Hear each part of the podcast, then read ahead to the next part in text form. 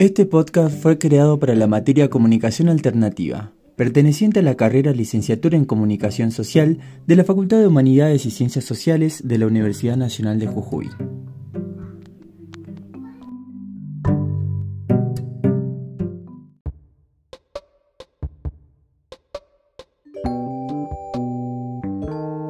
Muy buenas días, tardes o noches a todos, todas y todes que estén escuchando esto en este momento.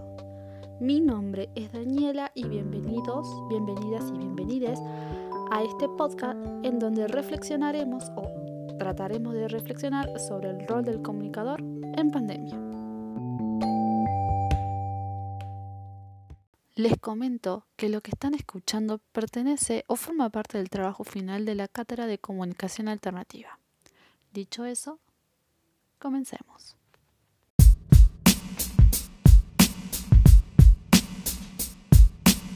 ¿Por qué comunicación alternativa, popular y comunitaria? La comunicación alternativa, comunitaria y popular surge en un contexto latinoamericano a raíz de las luchas de aquellos sectores marginados de la sociedad. Estos se organizaron para luchar por sus derechos y visibilización en los medios de comunicación, ya que eran estigmatizados o directamente excluidos de la agenda mediática. La razón por la cual a esta forma de comunicar la denominamos con varios apellidos es debido a, como explica Gabriel Kaplum, que desde los 60 la comunicación va a tener varios apellidos, entre ellos popular, alternativo, comunitario, educativo, etc., que van a ser propuestas por diversos movimientos sociales, educativos, religiosos y políticos debido a que se transformaron en herramientas al servicio de estos movimientos. Patricia Fasano resalta de la comunicación alternativa la forma de poner como protagonista al sujeto de la comunicación, debido a que estos son los sectores más castigados de la sociedad, son los que menos están visibilizados y son aquellos que cuya voz son las que menos circulan en los medios masivos. Por lo tanto, esta forma de mirar y practicar la comunicación ofrece un espacio de intervención, diálogo, conflicto y tensión, lo cual van a proporcionar un ambiente para crear proyectos que nos ayuden a la transformación social.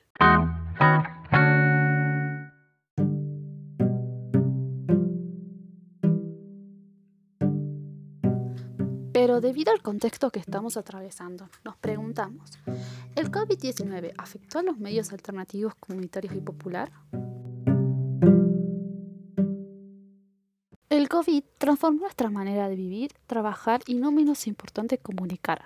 Por eso, en este periodo fue un duro golpe para los medios de comunicación alternativos debido a las medidas tomadas por el gobierno nacional y provincial para la prevención del coronavirus.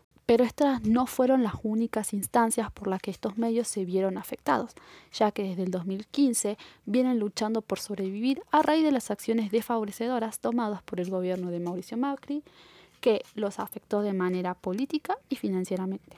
Pero solo nos centraremos en las consecuencias provocadas por el COVID.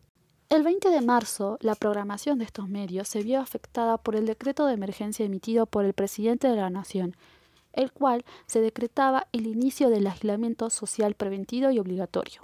En todo el país se realizó un confinamiento estricto y solo se permitieron los trabajos categorizados como esenciales, y el resto que no cumplía con esa categoría se vieron obligados a parar con el objetivo de bajar la propagación de la enfermedad. En Jujuy, el 16 de marzo, el gobernador Gerardo Morales junto a su equipo declararon la emergencia sanitaria y epidemiológica por COVID-19 en todo el territorio jujeño, por lo que suspendieron todas las actividades que generen aglomeraciones.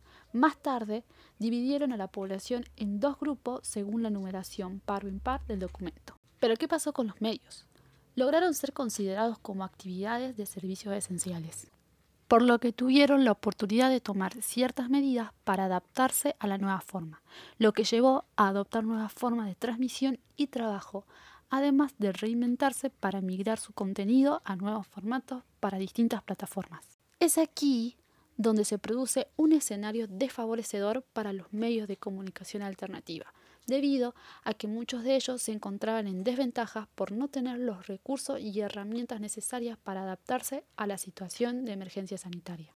Dentro de ese contexto, le consultamos al programa Tiempo Crítico de la radio La Voz del Cerro cómo se adaptaron a la situación.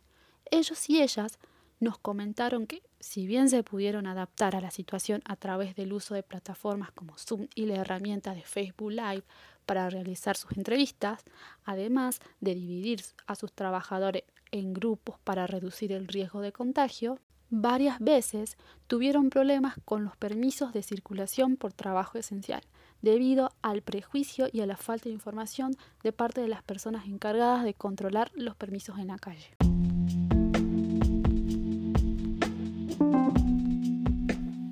Luego de saber sobre la experiencia de tiempo crítico de la radio La Voz del Cerro, nos preguntamos, ¿la era digital puede favorecer a los medios alternativos? La pandemia impulsó una migración a una modalidad virtual, exigiendo una presencia online constante. Por eso caímos en las exigencias tecnológicas que nos pedía esta nueva norma, lo que produjo que algunos medios se vieran favorecidos y otros perjudicados. Si bien algunos medios alternativos que ya venían trabajando con las redes sociales o que contaban con el beneficio de tener acceso a Internet ilimitado, pudieron sobrellevar y explotar esta situación, como ser el caso de Tiempo Crítico, programa de la radio La Voz del Cerro que pudieron adaptarse a esta situación. Pero no debemos ignorar a los otros medios que no poseían los recursos y herramientas necesarias para entrar y seguir participando de la normalidad. Y estos fueron los sectores más perjudicados a causa de que en nuestro país existen zonas en donde el Internet es o muy escaso o incluso nulo. Y es en estos lugares en donde predominan las radios, debido a, como dice María Cristina Mata, la historia de las prácticas de comunicación popular alternativa en América Latina no es novedosa la fuente imbricación de la radio en ellas como tecnología y lenguaje, refiriéndose a un medio relativamente sencillo, poco costoso, que trabaja con el insumo de la oralidad y la interacción.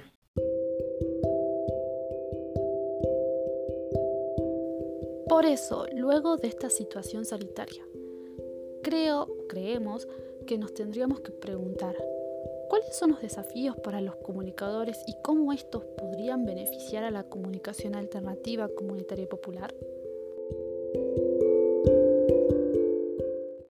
El desafío que tenemos los comunicadores y las comunicadoras empieza de nuestra formación en la universidad, ya que esta no tiene que ver a la sociedad como un simple objeto de estudio, sino como un área en donde la comunicación actúa como una práctica que nos permite entender la realidad, en donde tenemos que intervenirla y transformarla, o como dice María Cristina Mata en su texto de Lugares Incómodos, la universidad debe tomar de una vez por todas el papel político que le corresponde de manera explícita, que intervenga, contribuya y colabore a la interpretación de lo alternativo, popular y comunitario.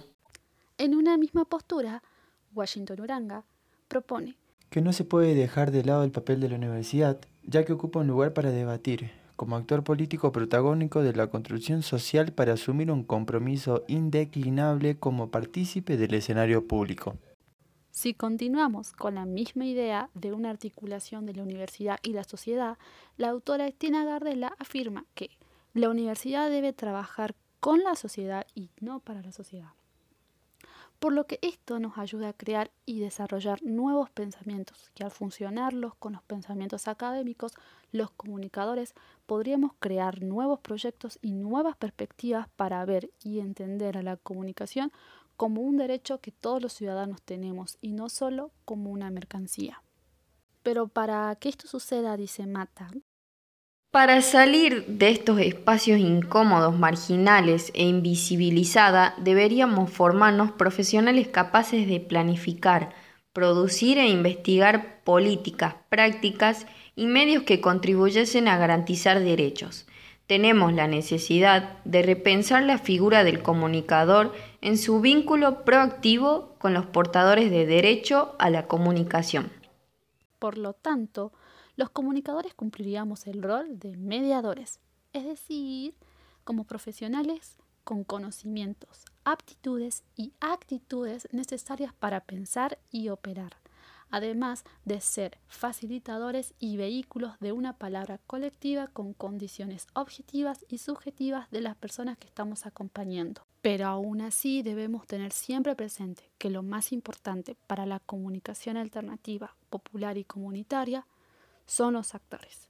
Son ellos los que le dan color y sentido a sus prácticas. Son los únicos que pueden protagonizar a través de sus cargas culturales, políticas e ideológicas su forma de ser y en estar en el mundo. Y nuestra tarea como profesionales de la comunicación es de acompañar esos procesos comunicacionales. Por lo tanto, es necesario recalcar que no le damos voz a los que no tienen voz, porque debemos reconocer al otro sujeto como promotor y comunicador cultural y no negarle al otro su capacidad de representarse o representarse a sí mismo para que pueda expresarse y dar su propio punto de vista sobre los distintos aspectos de la vida en sociedad.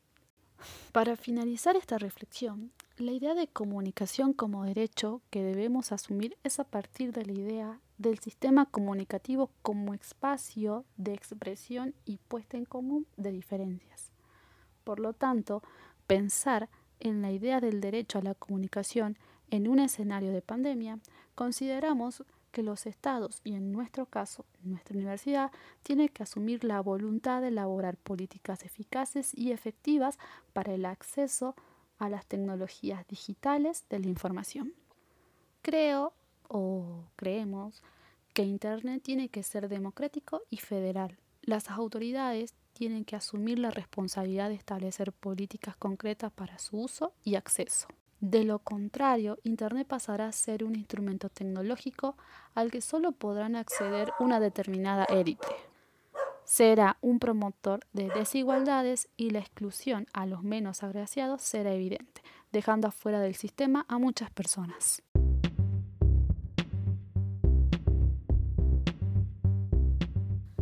Y con estas últimas palabras damos fin a este podcast. Mi nombre es Daniela Chocobar, Co7967, y nos escuchamos la próxima.